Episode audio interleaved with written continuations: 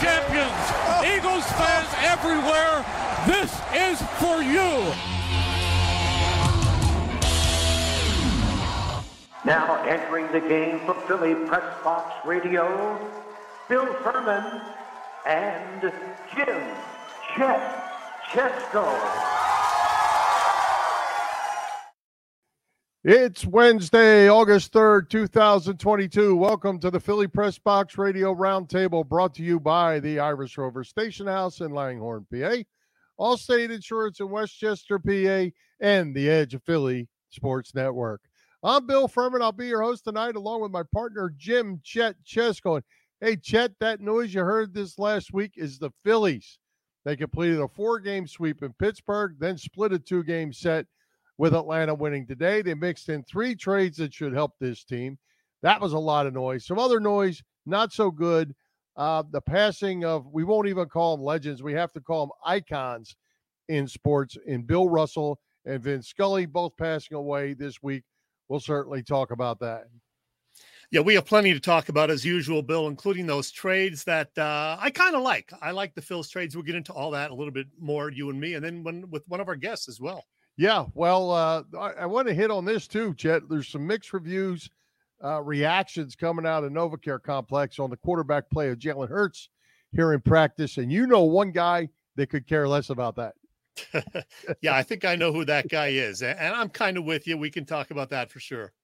Yep. Well, hey, you mentioned guests. We have some fantastic guests tonight that we're super excited about. Lesley Van Arsdall, Brian Westbrook, and Chris Wheeler. Nice job, pal. Yeah, uh, we have lots to talk about with all those great guests. And you know what? Uh, getting back to the Eagles thing, we are exactly, Bill, 39 days away from the Eagles season opener. And I'm going to put this picture up for you 39 days away from the Eagles, September 11th season opener. The big question is can you identify this guy wearing number 39 with the Eagles? I'm going to bet you can't. I am going to bet I can't too. My blind my mind is blank on that. Yeah, he only played 2 years with the Birds, 2009 and 10. Very few players wore number 39. Very few players of prominence anyway with the Eagles. That is none other than Quintin Demps who was there for oh. two ah. years. How about that? Number 39. Sheldon Brown actually.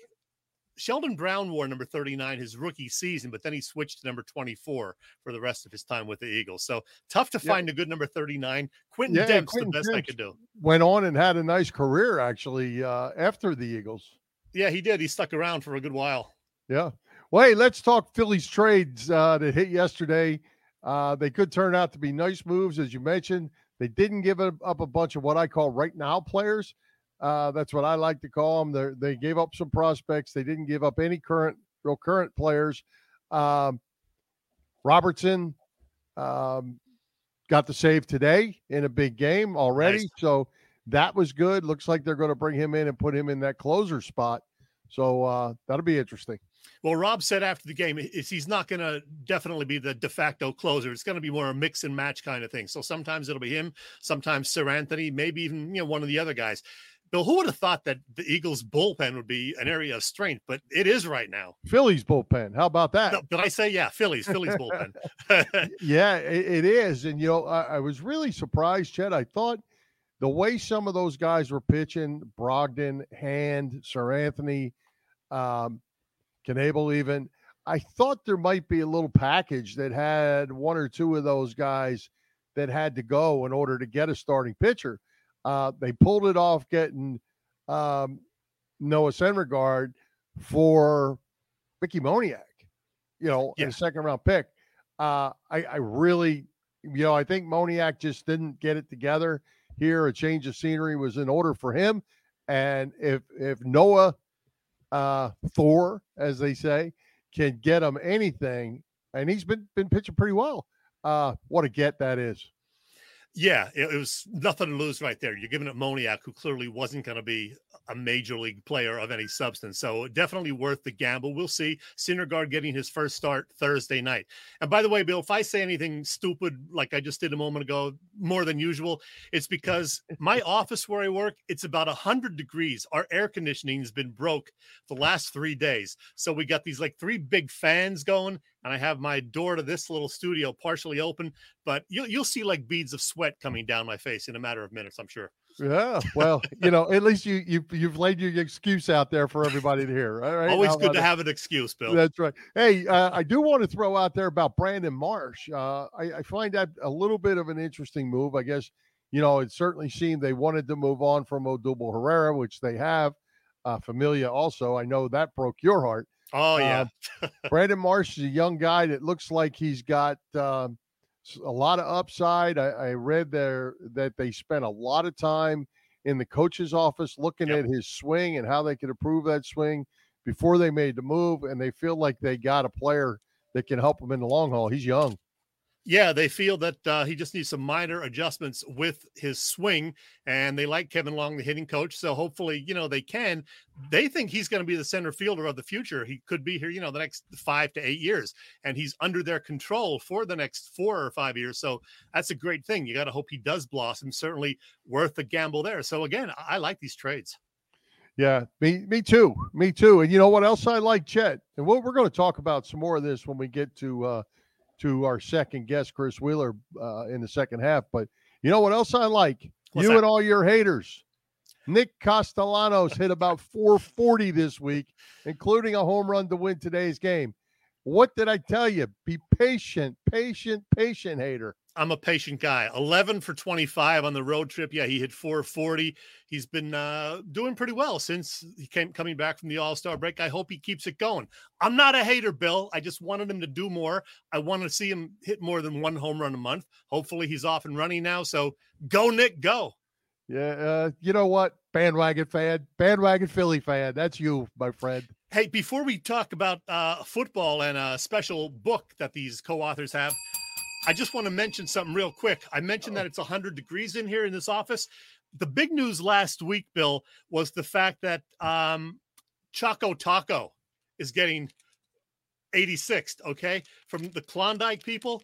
So I snagged the last two Choco Tacos in our cafeteria the other day uh, for a cheap price, actually. So uh, I got one of them right here, and it's starting to melt. Now, the good news is our interview with Brian Westbrook and Lesley Van Arsdall is pre-recorded, so I can eat this melting choco taco and try to try to stay cool while we play that interview. I was wondering if you were just going to make a chocolate in the pouch and have to have to re refreeze it. Hey, speaking of that, I'm excited to hear uh, some more about this children's book collaboration between Lesley Van Arsdall and Brian Westbrook titled "The Mouse Who Played Football." Tell us about it Tell us about your visit with these guys. Yeah, yeah. it's uh it's pretty awesome. Uh they're they're great people and we talked at length about the book and then of course talked a little about Eagles football as well. And Brian and Lesley will tell you how the whole book idea came about. It's uh pretty interesting and I actually read the book, Bill. I'm not a big book reader, but you know what? I could read this one in a matter it's because it's a children's book. You're all no big words, no big words. So I was able to handle it. You ready? Ready for that interview? Yeah, let's do it.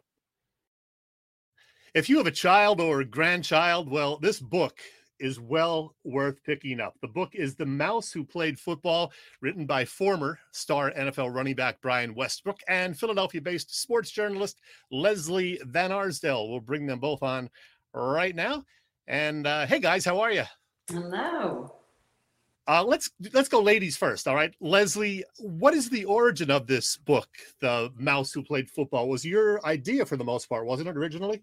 Uh, originally, you know, I just I've always wanted to write a kids book. I have I had at the time much younger boys.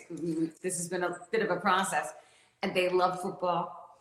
Not very big guys. So then I kind of came up with the concept of the mouse who played football. But then I'm like kind of talking to my husband about it and he goes, You know who this is? this is Brian Westbrook. And I'm like, It is. And so then we got in touch with Brian, and I, Brian can pick it up from there. yeah, this certainly is your story, Brian. I mean, you were a terrific running back at both DeMatha Catholic in Maryland and then, of course, at Villanova. You still hold all sorts of records. But NFL scouts and GMs, I guess, in 2002 weren't sold on you. They weren't sure whether you could succeed at the next level. And there's a line in this book uh, that's often used too small, tough little fellow, but I'm not sure he has what it takes. I've heard you tell the story about something that happened at the Senior Bowl in 2002 that stuck with you for 20 years.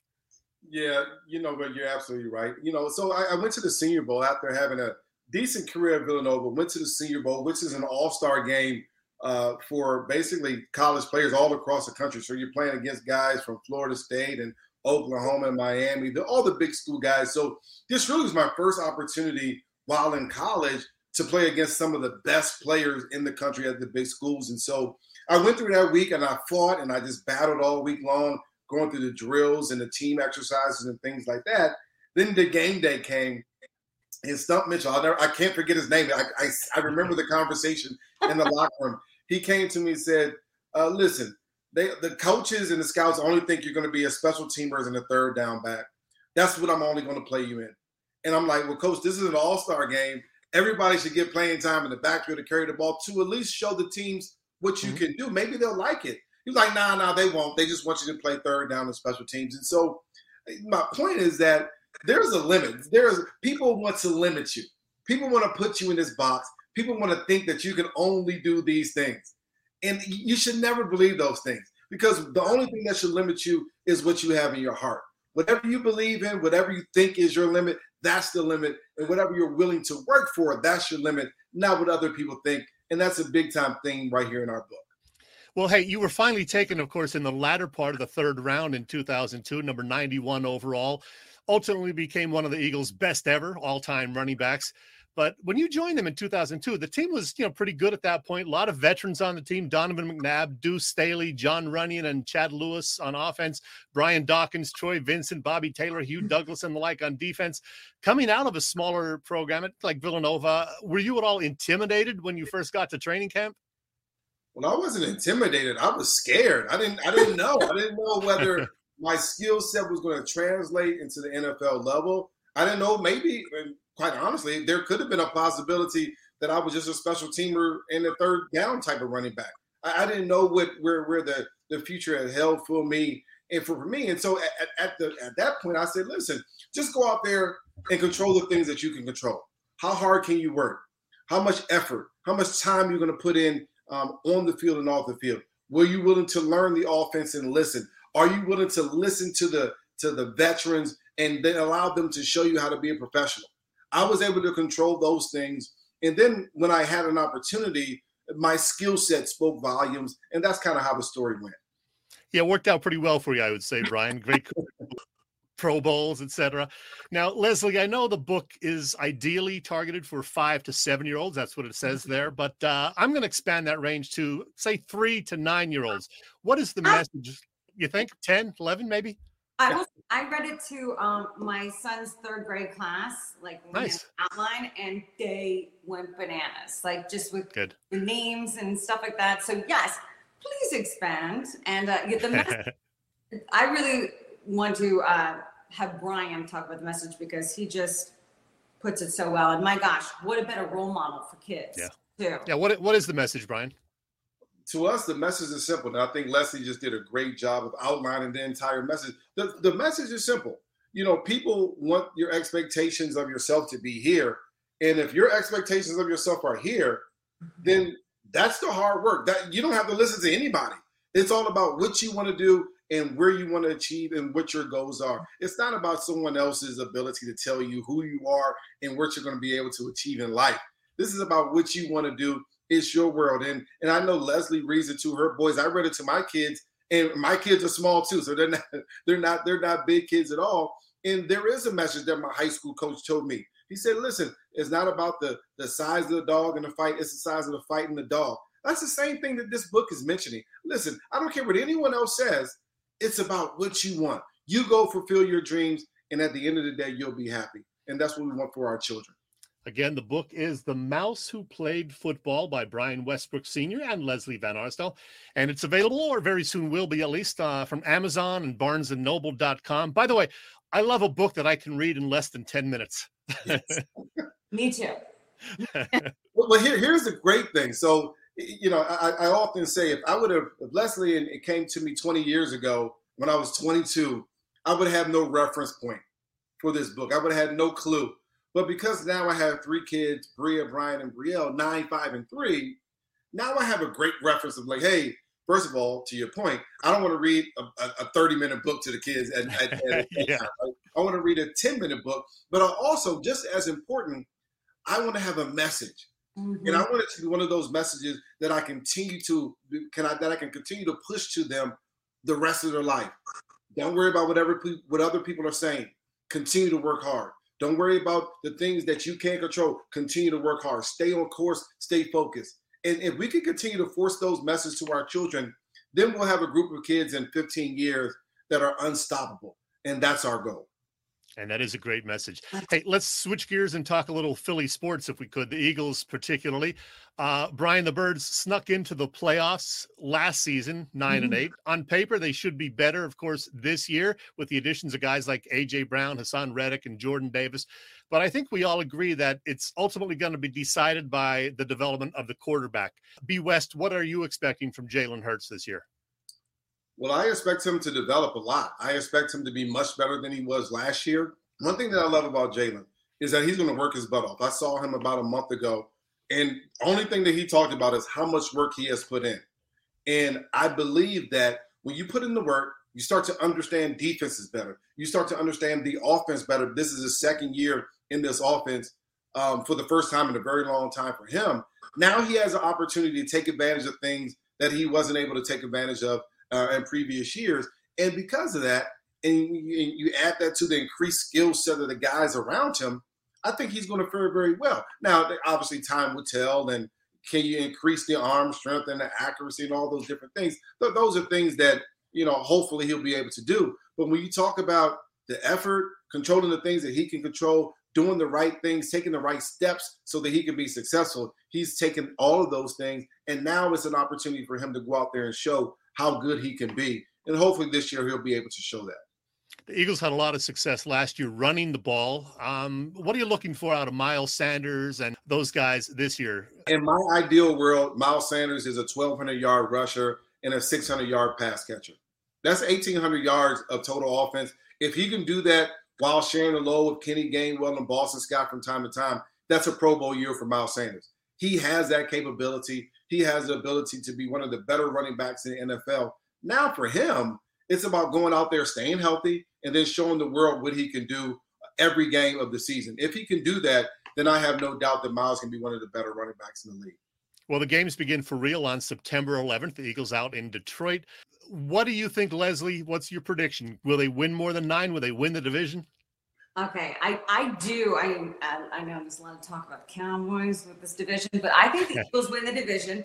Um, I absolutely agree with everything Brian said. I don't even think it's so much Jalen Hurts right now. I know there's so much focus on him, but it is on Miles Sanders. And the key, if he can stay healthy, if he can be productive, I think he's the key right now for this team. I really, really do. Brian, your prediction? You know, I think this team is a double digit win team, 10, you know, and if thing 10 wins, if things go great, especially we talk about Jalen Sanders and that offense get going, this can be a 12 win football team. Mm-hmm. I really do believe that. When I look at the schedule, I see plenty of opportunities for them to win games. Now, injuries and bad play obviously can pop up for this football team and different things happen throughout the year. However, if they can get things going, they're a 10 to 12 win football team, no doubt in my mind about that. Agreed. Hey, Brian, one other thing. October 19th, 2003. I'm sure that date rings a bell for you. Do people still ask you about that 84 yard punt return that beat the Giants at the Meadowlands? And you know it'll be a directional kick attempt. Bounces at the 21 and picked up by Westbrook. Westbrook on the return. Here comes Westbrook.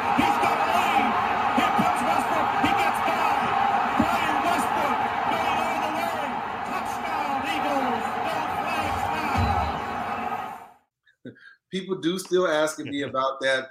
Um, you know, I hear people, I talk to people all the time about fantasy and, well, you won me my fantasy game that week and you did these different things. You know, that was one of the most memorable moments for me because up until that point, I was doing okay, but nobody really knew what Brian Westbrook truly was.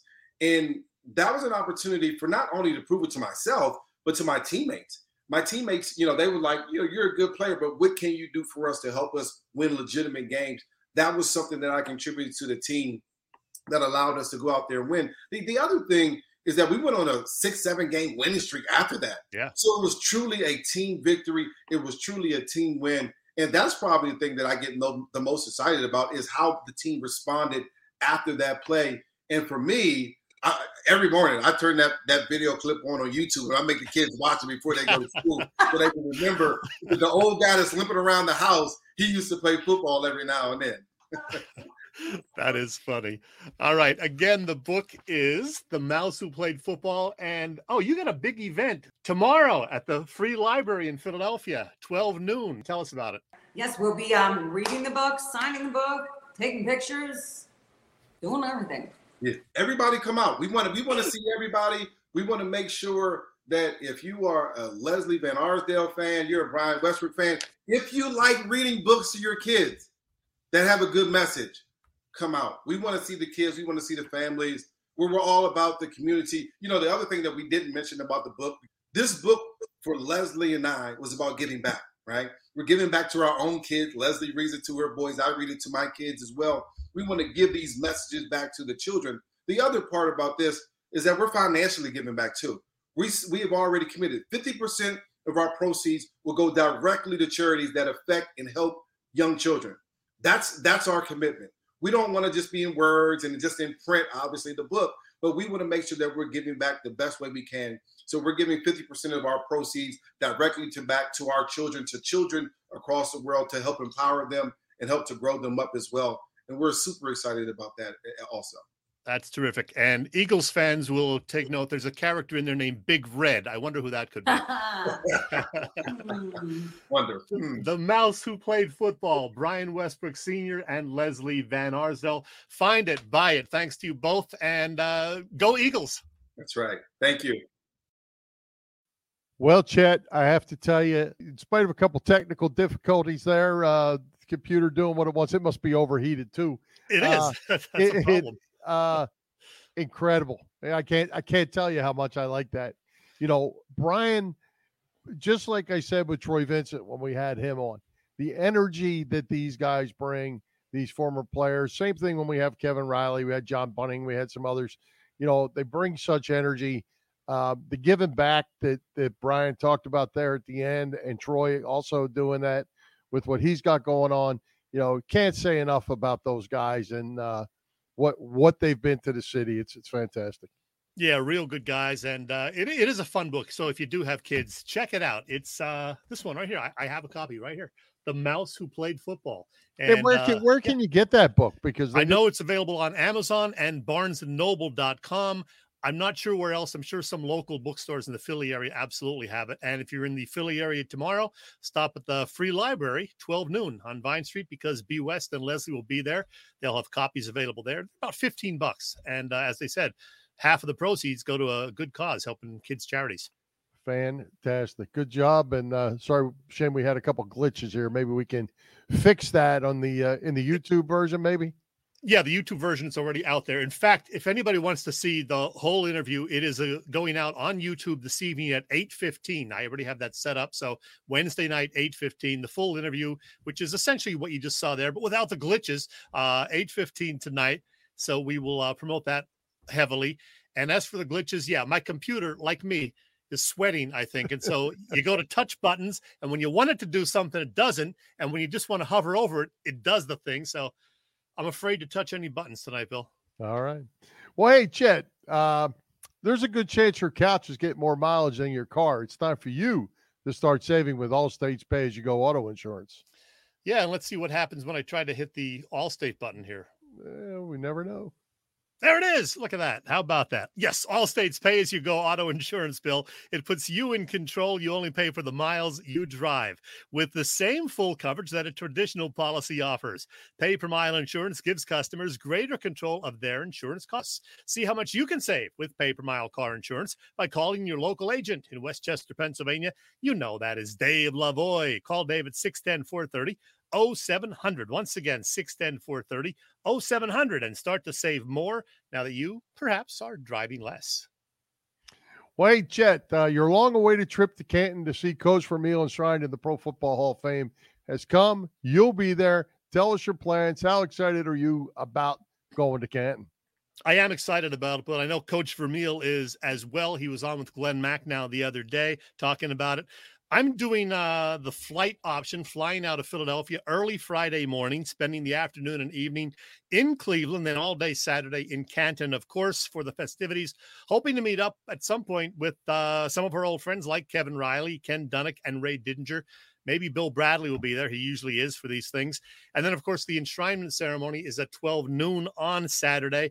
I heard uh, Coach Vermeil talk about it with Glenn the other day and he he in, indicated it is going to be it's going to be an emotional eight minute speech. You knew that from coach vermeil. Really looking forward to it and i'm hoping to you know hopefully meet some of the other guys who will be there like hall of famers harold carmichael bill cowher cris carter and your personal friend mean joe greene will be there as well bill. How about mean joe? That was fun. I don't have time to talk about that right now but i certainly will. It was uh it was great to sit with mean joe. Hey uh chet um one thing I did want to say is I think you saw where I posted today uh, on Facebook a video of Coach Vermeil opening up this package with his gold jacket in it. 85 years old. It was like Christmas morning for a kid, like a kid in a candy store. It was awesome. Yeah, I, I, saw that. That was actually a couple of weeks ago that happened, yeah. uh, July 18th. And uh, I saw that. that. That was cool. And it is. It's just like you said, uh, very emotional for the jacket to arrive. So, man, I can't wait for Saturday. I exchanged messages with Kevin Reilly today. He is pumped about it. I, he said Frank LeMaster going out there as well. So it's going to be a great weekend. All right. Wait, speaking of great times, what's going on over at the Irish Rover Station House? Well, I'm looking for that right now, Bill, because uh, I have something that I want to tell you about what's going on over there. And don't push the wrong button. I think I got it. Okay. Yeah, I do. Um, Bill, we survived Shark Week, so that's the good thing. That was last week. This week, the Rover has some great dinner specials. Thursday through Sunday, there is a buffalo chicken dip appetizer, and then the actual dinner entree specials include Diablo shrimp and ahi tuna and mango salad. There are happy hour specials too. And check this out. This is Thursday evening, Bill. They have a Keep the Pint night. Thursday the 4th, the Rover and Budweiser are doing a Keep the Pint night. You buy a draft, Bud, and you get to keep the glass. I hope it's this one because that is a, a sharp looking pint glass. So great food, lots of specials, terrific people, and always 24 beers of tap. All of that and more at the Irish Rover Station House. And that, of course, is on Bellevue Avenue in Langhorne. Hi, this is Ray Didinger. And it is always fun to talk sports with these two guys, Bill and Chet, on Philly Press Box Radio. All right. Well, hey, let's talk some more Phillies baseball with a fine mix of Penn State football, Chet, with our next guest, Chris Wheeler. Welcome back to Philly Press Box Radio. Are we good? Yes. We got you. Oh man, what a! anyway, I uh, after we were on uh, originally, and I saw that Penn State stuff behind Bill, I decided to go get one of my lids. There you go. Yeah, I'm ah, a nice. I'm a proud nice. alum too, you know. So that, I love seeing all that linebacker stuff behind you. There you go. You were out playing golf the last couple of days, but uh, I'm sure you got home to see at least part of the Phillies game today. They made a bunch of trade deadline moves. Let's uh, let's go through them.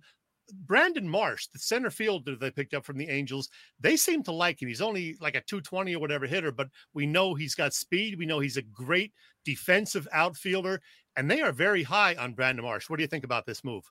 Yeah, you know, you know, I don't know that much about him. I remember him. Uh, I remember him playing uh, in that series when the Angels were here in Philadelphia, and he looked like a really good outfielder. But he looked a little bit like uh, many of today's players, like a swing and miss guy. So you know that's what you hope that, and unfortunately, you see a lot of that in his background right now. But you never know. I mean, you could get with a different organization, and and maybe they could help him cut down his swing a little bit. You know, these guys nowadays don't want to cut down their swing. Not many of them do. They all want to, you know, launch because uh, yeah, you know, hit the home runs as many as you can. And I don't get me started on that because all that causes all that causes is strikeouts and nothing happening. But yeah, I, look, he's obviously a much better center fielder than anybody they've been able to put out there this year and for a while. So uh, you know, let's give him a chance. Let's see what happens. He looks a lot like uh, uh, Black Blackmon from Colorado, but he can't hit like him with right. the beard. Yeah. yeah. hey, Wheels, what'd you think about the Noah Syndergaard uh, trade? They didn't really have to give up much. It doesn't look like Mickey Moniak was certainly struggling. Uh, I don't think we're getting the the Thor of old, but if he can fit in as a four or five guy in this rotation, they could be pretty good. Well, right, Bill. I mean, that's what you're hoping because you, uh, as you said, and nobody's trying to say anything different. Uh, he's not the same guy. He's not the guy who used to go out there and throw 97, 98, 99, you know, the four seam high fastball. Evidently, he's turned into more of a sinker ball or command guy, uh, trying to get quick outs. And well, I love guys that try to get quick outs, by the way, because, you know, it keeps everybody in the game. It keeps the fans enjoying it more because the ball's in play. So we'll see. You know, he's going to pitch tomorrow night. Who would you rather see, him or Bailey Falter? I mean, you know, you know, it's it's one of those things. Nothing against Bailey Falter, but you know, he's just a fringe major league pitcher. This guy is a proven major league pitcher, and he's going to be here playing for the Phillies tomorrow night. And he's a character. Uh, he, you know, you saw that stuff with him stealing the Phanatics. The Phanatic, yeah whatever you call that thing, is stealing that uh, that uh, I don't know what it is. Anyway, he, he looks like he has some fun too, and you know he has that look with the blonde ponytail and all that stuff. And if he can get people out, people will love him. Another guy who's a experienced, proven pitcher is David Robertson. I know he's 37 years old, but it didn't work out the first time around with the Phillies. But he has had an amazing season. He was off to a great start with a bad team, the and got him right in there, put him into the fire today. He got the save. I like this guy. I you know the bullpen's an area of strength, as I said earlier, for the Phillies. All of a sudden, they got a lot of alternatives now at the back end of the bullpen. Hard to believe you're saying those words, isn't it? I know. well, you know, the first thing I said about David Robertson when the Phillies got him, and I do shows like you, was, boy, this guy's great. He's been with the Yankees all these years and he's never gotten hurt. Well, that lasted real long, seven games, and he blew his elbow out. And, you know, that's a year to two years every time that happens. And about the time his contract was up, he was gone and he's pitching for the Cubs this year. And we saw him a couple of weekends ago, and you can tell he's good. I mean, this guy has good stuff. You know, his ball's heavy. He's got a great curveball, um, and he's not scared because he's been in those situations so many times throughout his career. Thought it was a great, great deal by Dave Dombrowski. And they said they gave up a nice pitcher, a young kid, but he's a young kid and he's a maybe. And right now they're trying to win something. And it was nice to be able to. I was playing golf today. I was riding around with Joe Kerrigan uh-huh. who, who you guys know. Uh, and I had my phone out and we were looking at it and saw that Dominguez was in the game and then Alvarado. And we're going, well, that got to mean that Robertson's, uh, he showed up there today and he's going to pitch the ninth inning. And I saw that he went through 17 pitches, 10 strikes, got a couple yeah. strikeouts. And you guys saw it. I didn't, but it, it, sounded like it was a comfortable ninth inning. And it was. We haven't had a whole lot of them this year. Why? Well, Wheels, when you look at these three moves, uh, they didn't give up a lot of what I call now players the, the guys on the current roster. Uh, do you think this is a move to kind of push all the chips in? You think they feel like they have a chance if they get into a five game series with the pitching staff they have, they can win it. They've got some some quality starters. Uh, you, you think they're making a move here to push the chips? Trying, Bill. You know, it's like any other sport. You know, they always say if you get in the tournament, you never know what's going to happen. You know, we ran into a buzzsaw a couple years in a row with the St. Louis Cardinals and the San Francisco Giants, who were smoking hot when they got into the playoffs. And, you know, I like to think the Phillies were the better team at that time. They had the better year and all that, but they weren't in that series, in those two series with those two teams. So you never know. You know, with that situation that it is this year with the extra wild card, if you get in, you, you know, maybe you can move along. They got to play a lot of road games. You know, they're not going to get a lot in their favor by by being the last team in. And um, they got people don't. I don't know whether they realize it. You know, we have to play Houston the last two games of the season in Houston, makeups from the beginning of the year, while the Cardinals are going to play the Pirates for like six or seven at the end. So there's going to be a lot involved when you finally get there if it's close and the matchups that the Phillies are going to have compared to what the what the uh, the Cardinals are going to have. But in my opinion, let's get there and see what happens.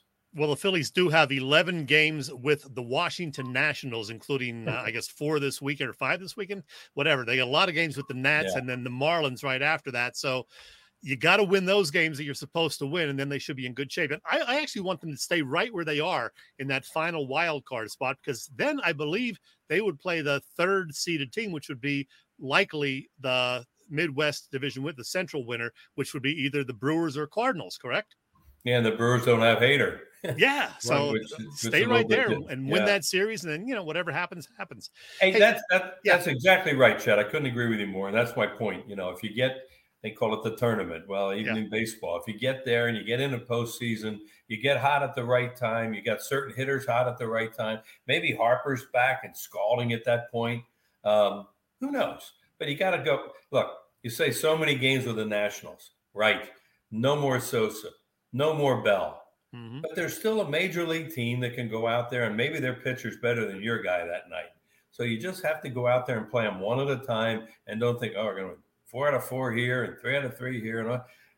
I'm a big baseball guy in that uh, the next day d- it depends on the pitching matchup and who you're going to go up against. So let's see what happens. Wheels, we're supposed to be getting Jean Segura back in the next few Yeah. days. What happens with the lineup now? Does he play second? Stott go to short? You keep Didi at short? You mix and match? What do you do?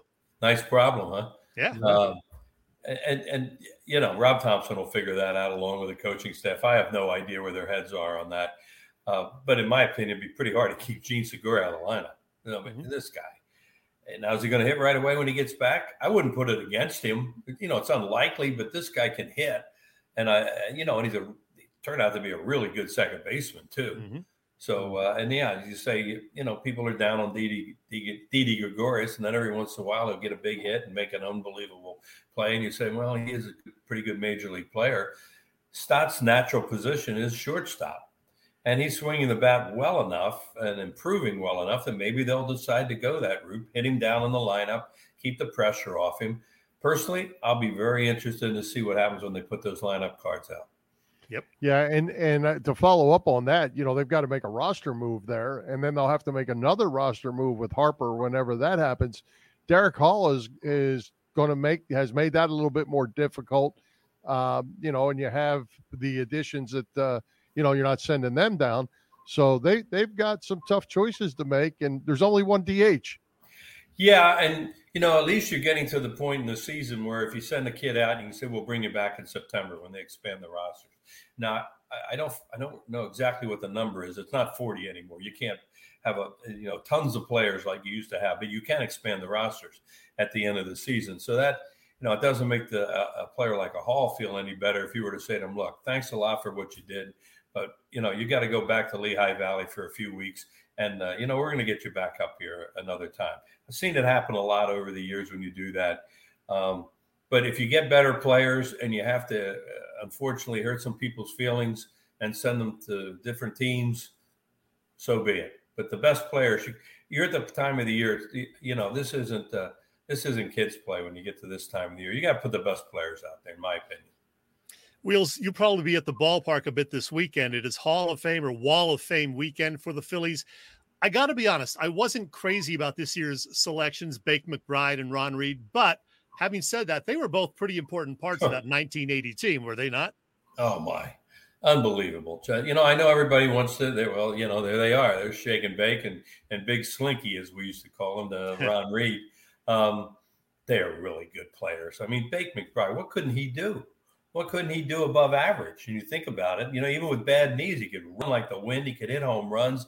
He could hit for average. He was a great outfielder and could really throw. And, and Ron Reed used to, the way they used to use him, and they would use him for two innings, three innings. He could pitch him two, three days in a row. Back in those days, you know, how you used to do that kind of stuff. Yeah. And I know people are saying, "Well, why would you have these guys? You know, eh, let's let's start getting Utley and Rollins and and ha- relax." You're all going to be on the Wall of Fame. I know. Pe- I know nowadays we have the attention span of a field mouse. You know, and and and nobody has any patience anymore for anything. Those guys will be on the Wall of Fame. These two guys, ask their teammates what they meant to the 1980 Phillies. And what did the 1980 Phillies mean to a lot of people like me who was lucky enough to be around it? And those were my guys because we were around the same age, a lot of it, a lot of us. You don't have that 1980 th- team or that World Series and that uh, parade without guys like Ron Reed and Baker McBride. It doesn't happen. Yeah. And you know they're also going to honor Dan Baker this weekend as Yeah. well, which will be is great. And uh, uh, Wheels, I know you have to be happy that Pete Rose is going to be in town. I know there's a lot of controversy about that bill, and I understand, and I don't want to go there with that. Um, you, first of all, you just put the thing up about Dan. There's a good human being right there, and you know I've known him since 1972. My first year was 71, and Art Wolf was a PA announcer that year. Danny came along in 72, and for, for the years before I worked uh, on the air, I used to be in the scoreboard room with him and Dennis Lehman and a couple other people, and we used to get in a lot of trouble with some stuff we put on the board. Paul Owens would get mad at us and all that. But I'm so happy for Dan Baker that this organization is honoring him because he is just the salt of the earth, good human being. Um, you mentioned Pete. People are going to have their opinions on Pete.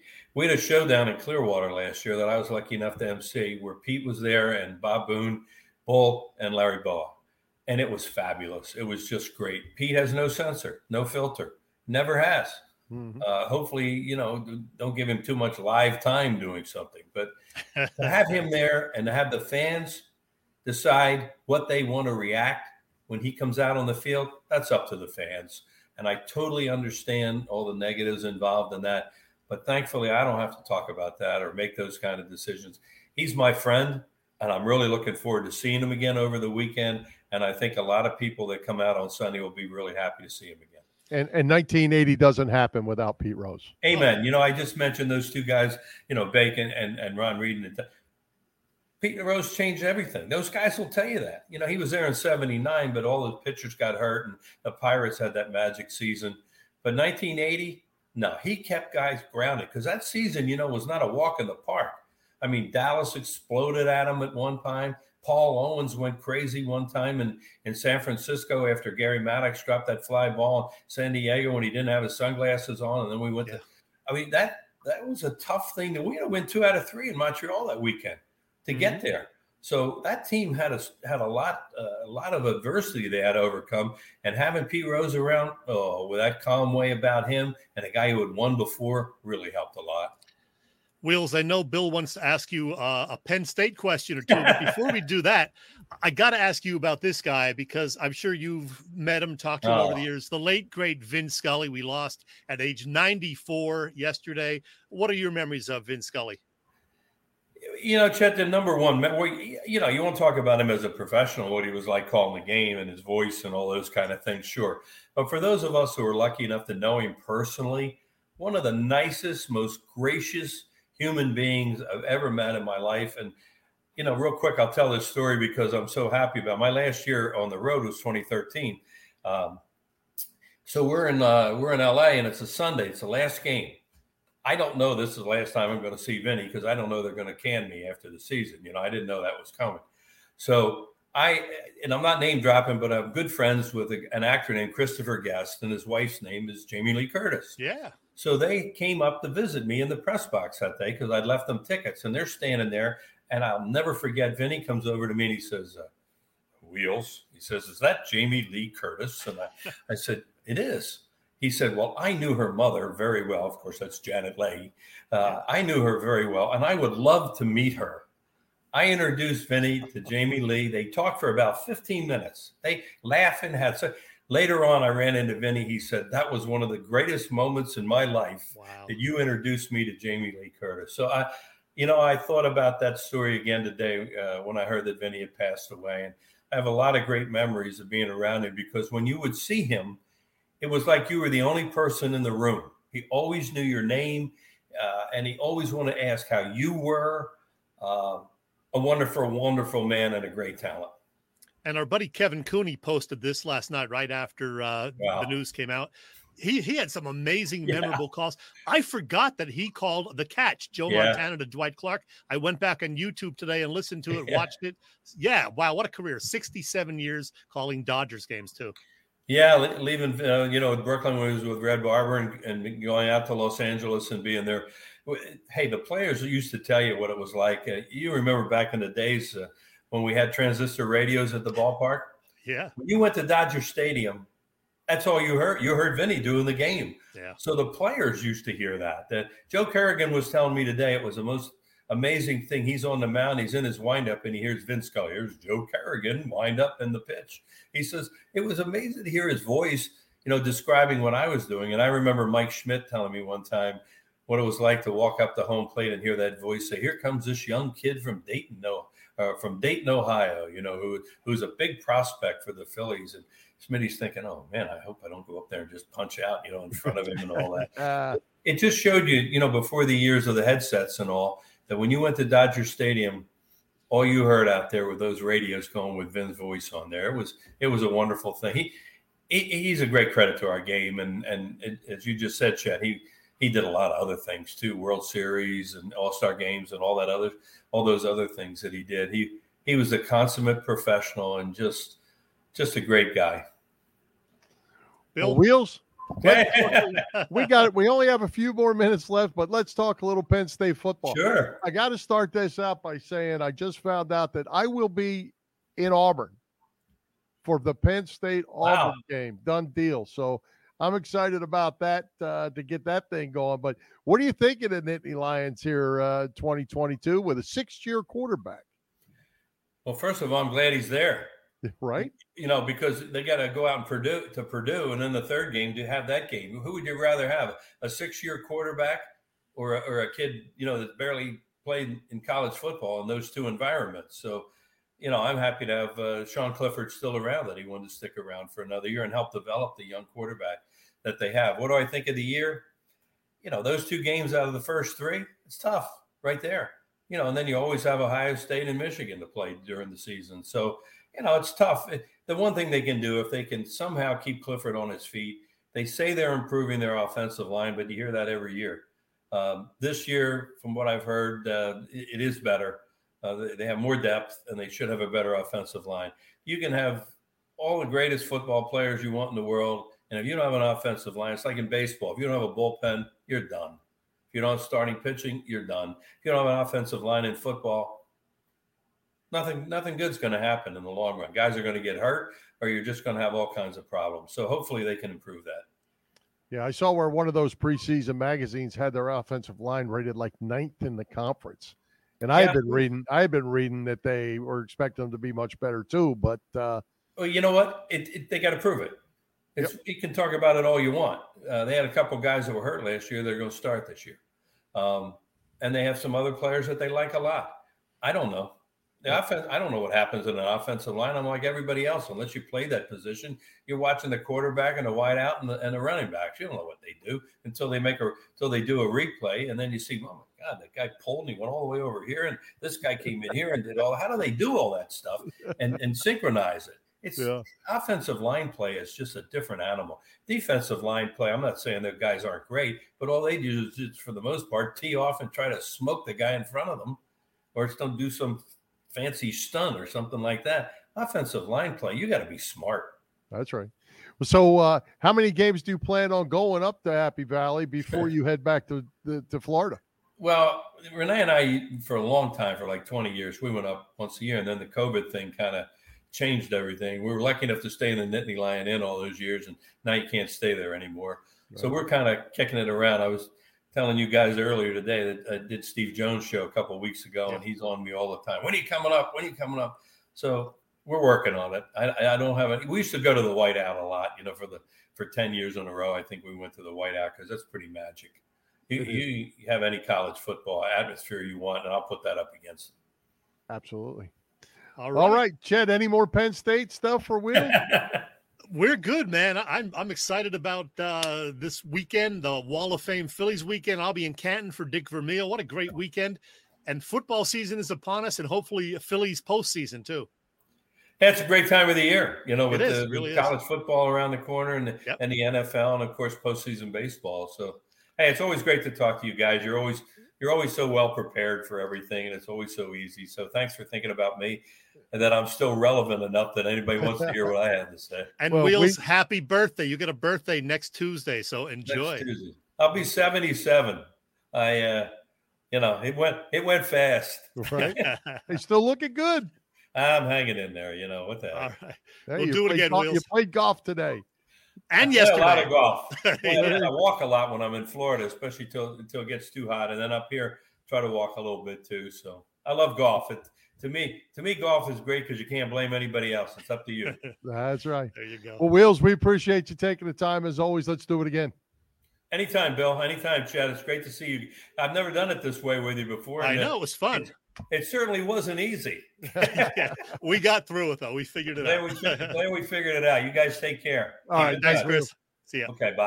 All right. Hey, Chet, let's give a shout out to all the shows over at the Edge of Philly Sports Network this week. Wall to wall coverage. Network continues to grow.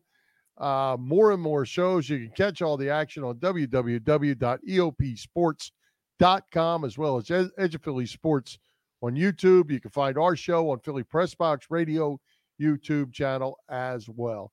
Hit all those subscribe, follow, and like buttons and share them with your family and friends. As you can see, Monday Flyers, Tuesday, uh, Monday also everything, Tuesday everything. Us, uh, the big show tonight later on at 8:30. Thursday we've added soccer. Saturday, Sunday we're loaded, Jet. We are loaded, Bill. Uh, always something going on, as you said. So uh, let's keep it going, shall we? That's right. Hey, great guest tonight, Chris Wheeler, Lesley Van Arsdall, Brian Westbrook. They were they were fantastic. Who's coming to Philly Press Box Radio next week? See what I mean about these buttons? Just You were getting ready to push that own. one back on there, and you couldn't it get just it. popped up back on. All right, next week, Bill, we're going to talk more Eagles football and recap what I know will be an amazing weekend out in Canton. We are going to be joined by our old pal Kevin Reilly. There he is, the former Eagles special teams captain and one of the most positive, terrific people that you and I know. Bill, Kevin Reilly joining us live, assuming we survive the weekend in Canton next Wednesday, seven o'clock. And I should add my former high school substitute teacher. That's right. You talked about that with him. That's yes. right. Good deal. All right. Hey, Chet, I just want to hit on this for a second uh, because I got two topics I want to sneak in here. We're running out of time. The reports out of the NovaCare Center regarding Jalen Hurts, uh, you concerned or not, you know I could care less. I don't care how many completions he throws in practice, how many incompletions, or how many interceptions. Who cares? You? Yeah, I'm not really worried about it at all. It's practice. You know, you're going to have good days. You're going to have bad days. Some days the defense is going to be trying different things. Uh, you're going to be trying different throws that you might not normally take. It gives the reporters something to talk about every day. It talk radio shows, sports talk to, uh, you know, get the people involved. Not a big deal. When they start playing games on by the preseason, he's probably not going to play. September 11th, then I'll start caring, Bill. That's right. You and me both. Let's uh let's let the uh the, the local news people run run with the ball, if you will. Not a thing I care about. We'll we'll see you in September, Jalen. We're gonna win a lot of football games. I agree. I agree. All right, Chet. One thing I want to be sure we get in here. Uh we mentioned Vince Scully. We lost Bill Russell um this week too. Uh played for them, hated Boston Celtics. But you know, you could hate the Boston Celtics, so you couldn't hate the results, so you couldn't hate the the player and the person that Bill Russell was. The the man won everything he ever did, starting in a couple uh, NCAA championships, Olympic gold medal, all those titles with the with the Celtics. Uh, I don't know that legend fits. It might be icon, might be might be better. we don't rehearse, Bill, and that was my parting shot that you just did for me. So thank you for that. Oh well, all right. We'll we'll get to that. let, let me expand on it since we're right here. All yeah, uh, I was gonna say, you know, as kids, we're kind of, I won't say taught, but just conditioned to, you know, hate some of the other rival teams, and in the NBA it would be Knicks, but especially, yeah, those hated Boston Celtics. It was easy to dislike them, Bill, back in the 1960s, especially. Heck, from 57 to 69, they won 11 NBA titles in 13 years, and a big reason for that was indeed this guy, Bill. You talked about him. Bill Russell, simply amazing. He was there for all 11 of those titles, nine as a player, two as a player coach. The six foot 10 Russell was a perennial all star and one of the greatest rebounders and defenders ever. And of course, his battles with the great uh, Wilt Chamberlain were just so memorable, so memorable. And uh, boy, just sitting down to watch those games, amazing. Thank goodness for the uh, amazing 66 67 Sixers team, though, that was able to deny Boston one of those titles at the very least. Bill Russell was the winningest team player ever, in addition to those 11 NBA titles. He won back to back NCAA titles while at the University of San Francisco. And, you know, he went through a lot in his time in terms of racial discrimination in the 50s and 60s. So he became a prominent civil rights leader. And in 2011, he was awarded the Medal of Freedom by former President Barack Obama, the nation's highest civilian honor. So, yeah, Bill Russell died this past weekend at the age of 88. Pro basketball has certainly changed quite a bit over the last 40 or 50 years, but Russell would be a star in any era. Yeah, I hated seeing those Celtics win all of those titles back in the day, but I always had great respect for that legendary player. So, I say, as you do, Bill, rest in peace, Bill Russell. Absolutely, absolutely, and and the good thing to come out of that, the other good thing to come out of that, chat, him and Wilt were great friends, great competitors, great friends. Uh, they would go to each other's house the night before the games, and then go play their hearts out against each other. Yeah, they had some epic battles, and it was great. I just wish Wilt would have won a few more of them. That's right. All right. Hey, let's take another quick break. Thank our friends at the PPCC 118 Raz Room. They post great sports memorabilia on their Facebook page so people can take a chance of winning something they may not be able to afford or have access to. All items come with certificates of authenticity. They continue to run out great autograph memorabilia from all the Philly teams and more. They have small line risers that give greater odds of you winning. Check out their Facebook page, like it or follow it. It's PPCC 118 Raz Room. That's right, PPCC 118 Raz Room on Facebook. Bill, you have one minute to recap your weekend in Atlantic City because I know well, you had a great time. Well, one thing I do want to point out about Dick Vermeil, I meant to throw this out there. Our buddy Carl Henderson, Carl's Cards, does have Dick Vermeil and Zack Wheeler coming yeah. soon to the store. If you want something from the store, contact those uh, them over there. They do take mail order for both of those guys. So if you want an autograph from Dick Vermeil, Zack Wheeler contacts Carl's Cards in Havertown. And Carl's going to be out in Canton this weekend, so He maybe I'll run already, into Carl. Already on his way. Yep. Chad, I'll tell you what I'll do. I will save my uh, Atlantic City because it, it was too good to, to try to squeeze into 30 seconds. I will tell you, at one point, signing was Barry Sanders, Dan Marino, Floyd Mayweather, and Mariano Rivera all signing at the same time. Not a bad lineup. And there was others. So, but we'll get to that. Even better than our lineup tonight, although it was pretty close because we had a yes, good lineup it tonight. was. Yes, it was. All right, let's wrap this thing up, Chet, because we're out of time. Let's thank tonight's special guests Chris Wheeler, Lesley Van Arsdall, Brian Westbrook, our sponsors, the Irish Rover Station House, Bob Sullivan's LikeYourAge.com, PPCC 118, Raz Room, and Dave Lavoy of Allstate Insurance in West Chester. For Jim Chet Chesko, this is Bill Furman. We hope you enjoyed the show, and we'll join Philly Press Box Radio next Wednesday, August 10th at 7 p.m.